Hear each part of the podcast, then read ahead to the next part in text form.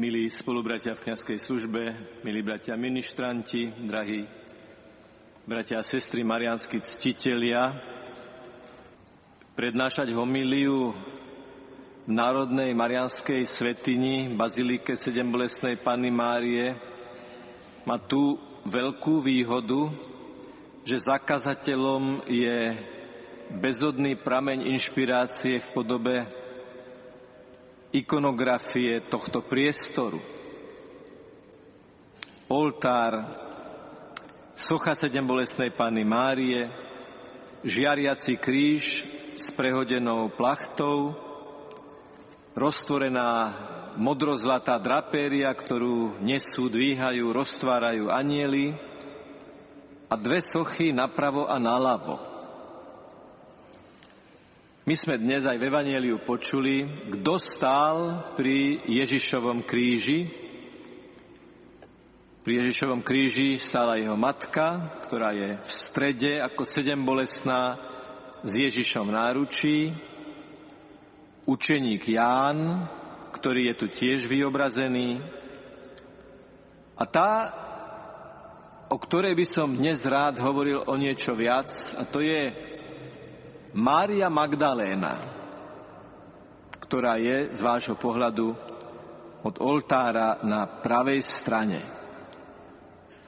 Prečo, keď Mária Terézia koncipovala tento priestor z vlastnej iniciatívy, dokonca ho nechala ešte raz prerobiť, keďže napísala tunajšiemu priorovi, že dimenzie a pomery jednotlivých artefaktov sa jej nepáčia, preto predkladá ďalší projekt na obnovenie. Rozhodli sa postaviť vedľa oltára aj Máriu Magdalénu, ktorá drží v ruke pozlatenú lebku. Tak prečo tu stojí Mária Magdaléna?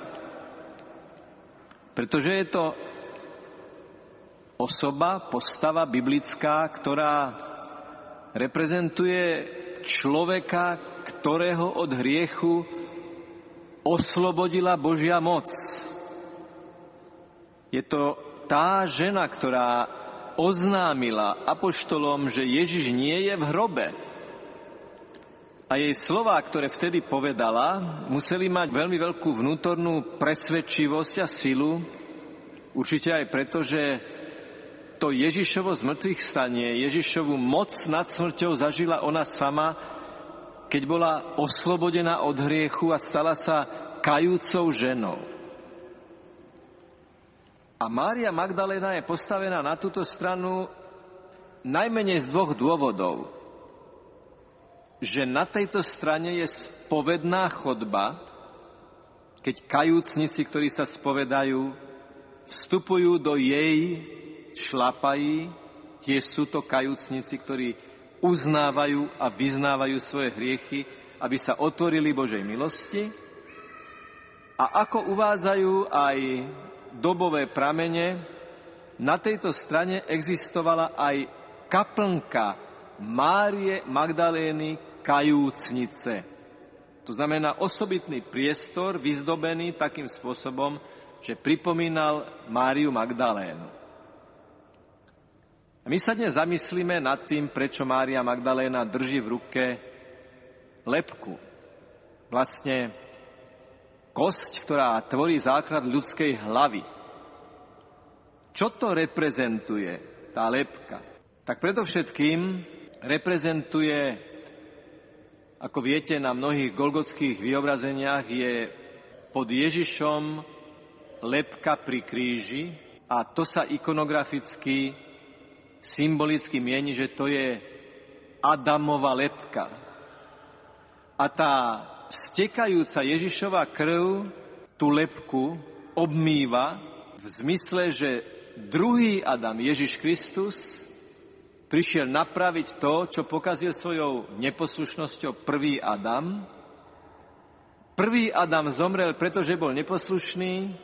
Ježiš Kristus, druhý Adam, zomiera ako prvý z ľudí, nie pretože spáchal hriech, ale pretože bol dokonale bezhriešný a poslušný Bohu a tým prelomil hriech. Ak teda Mária Magdaléna v tomto zmysle slova a v týchto súvislostiach drží v ruke lebku, pripomína sebe i nám. Ste Adamovi synovia a céry. Ste Eviny synovia a céry a niesli ste v sebe až do momentu vášho krstu dedičný hriech. A následky dedičného hriechu, že vôľa človeka sa naklonila k zlému, to všetci vnútorne prežívame.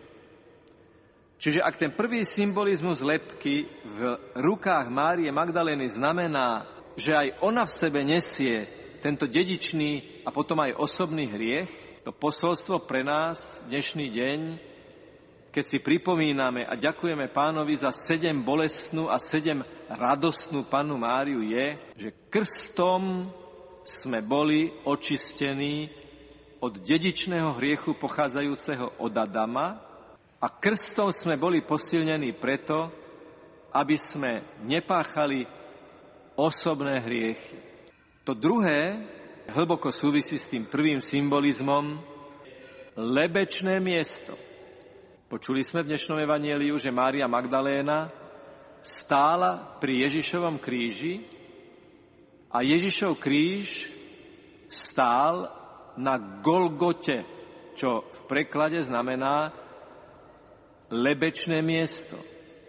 Lebo z určitého uhla pohľadu tá lokalita pripomínala svojim tvarom, svojimi kontúrami skutočne ľudskú lebku. A Mária Magdaléna, keď drží v ruke tú pozlátenú lebku, ako keby nám hovorila, ľudia, bola som tam, som svedkyňou Ježišovho z mŕtvych stania, som ho hľadala, som ho chcela vziať so sebou, až kým ma Ježiš neoslovil, neoslovil po mene a ja som ho spoznala a oslovila nie rabbi, ale rabuni, môj učiteľ, nielen učiteľ, ale môj učiteľ. Bratia a sestry, nie je možné prežívať život bez toho, aby sme nestáli pri krížoch na Golgotách moderného sveta. Mária Magdaléna nás pozýva, poďte aj vy pod kríž a spolu so mnou sa poďte pozrieť na toho, ktorý sa aj za vás modlil, aby vám Boh odpustil hriechy. Tá lebka v mojej ruke je ako preukaz o tom, že som tam bola. Je dôkaz o tom, že som videla, čo sa dialo na kríži a potom aj pri prázdnom hrobe. A tým bolo jej svedectvo účinné a silné, že videla Ježiša zomrieť a potom verila, že Ježiš vstal z mŕtvych až tak, že Peter a Ján sa rozbehli k hrobu. No a ten tretí symbolizmus tej lebky v ruke Márie Magdalény je možno taký najmenej príjemný, bratia a sestry, ale my práve v dnešný deň musíme byť v takej veľkej úprimnosti. Totiž raz i my odídeme z tohto sveta a raz i naša hlava v hrobe bude mať tvár takejto lebky. Ako keby nám Mária Magdaléna hovorila, ľudia, obráťte sa, kým je čas. Obráťte sa, kým ste postavení na túto testovaciu dráhu pozemského života. Využite každú príležitosť na to, aby ste sa posvedcovali, aby ste čerpali silu z Ježišovho kríža, aby ste cez spoveď, cez pokánie, cez obrátenie, cez dobré skutky, cez zmierenie, cez odpustenie urobili všetko preto, aby keď sa vaše telo dostane do hrobu, aby ste mohli spievať hymnus večnej slávy. Mária Magdaléna na Golgote, na lebečnom mieste, kde sa uskutočnila satisfakcia za Adamov hriech a kde sa otváralo nebo pre tých, ktorí budú Bohu verní, a o tom je aj tá roztvorená modrá drapéria nad celým týmto výjavom, dostojí pri kríži na Golgote, stojí vedľa Panny Márie. Stať pod krížom znamená stať pod Kristovým krížom a zároveň znamená stať pri sedembolestnej, ktorá je ženou nádeje. Skúsme si to predstaviť, skúsme nad tým chvíľočku rozjímať. Na začiatku celého príbehu sa Mária dozvedá, že jej syn bude synom Najvyššieho a jeho kráľovstvu nebude konca. A teraz, keď všetko vrcholí, po viac ako tridsiatich rokoch, Mária pozerá na svojho syna. Je pribitý na kríž, znehybnený. Dusí sa, krváca, modlí sa a je korunovaný trním, ako smiešný, vysmiatý, dopľúvaný, ponížený pseudokráľ, ktorý práve zomiera. Kto má pravdu? Je pravdou to, čo práve vidíme, tá evidencia Ježišovej smrti?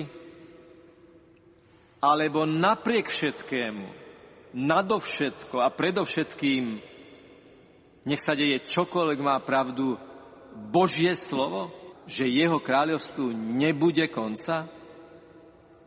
Koľkokrát sme sa, bratia a sestry, v našom živote dostali do slepej uličky? Koľkokrát sa nám zdalo, že ďalej už nevládzeme? Koľkokrát sme už povedali, že situácia je beznádejná? Panna Mária so svätou Máriou Magdalénou nás pozývajú. Nie. Poďte k Ježišovmu krížu. Poďte k Márii, ktorá verí, že víťazí slovo Božie. A koľkokrát sa nám stalo, že sme v hraničnej situácii povedali: Bože, pomôž. Mária, stoj pri mne. Všetci svätí, príďte mi na pomoc a orodujte u Ježiša, mocného kráľa všetkých čias a teda aj každej jednotlivej situácie.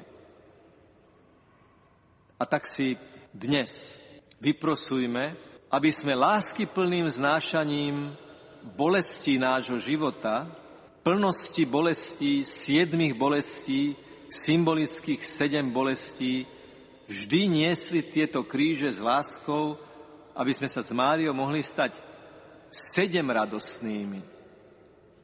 Lebo ak sedem bolestná znamená, že je plná bolesti, že je to plnosť bolesti matky, ktorej zomiera syn, ktorému dala život, tak sedem radostná je na nebo vzatá a v nebi korunovaná naša nebeská matka, ktorá zažíva plnosť radosti z víťazstva a slávy svojho syna. A keď prichádzame do Márínho domu, s čistým srdcom, otvoreným pre Krista, pre Ježiša, pre jej syna, tak jej robíme najväčšiu radosť. A Panna Mária bude mať dnes osobitnú radosť vtedy, keď po slovách telo Kristovo pri svetom prijímaní odpoviete s podobnou túžbou, odovzdanosťou a nádejou, ako Panna Mária, to amen. Telo Kristovo, amen, po ktorom hneď Pána Ježiša príjmeš ako chlieb. Príjmeme chlieb z neba. Príjmeme Ježiša chlieb z neba, aby sme my boli dobrí ako chlieb, keď sa, tak povediac, lámeme, dávame, keď druhých sítime našou prítomnosťou, našou láskou a našou empatiou. Tak zaspievajme teraz, vyznajme, čomu veríme, potom prednesme naše prosby a potom sami seba prinesme na oltár ako obetný dar, symbolizovaný tým chlebom a vínom, aby pri premenení chleba a vína na Ježišovo telo a Ježišovu krv sme sa i my premenili na tých, ktorí so zosilnenou vierou výjdu z kostola a vonku sa nebudú hanbiť svedčiť o tom, kto je skutočne Pánom ich života. Nech je pochválený Pán Ježiš Kristus.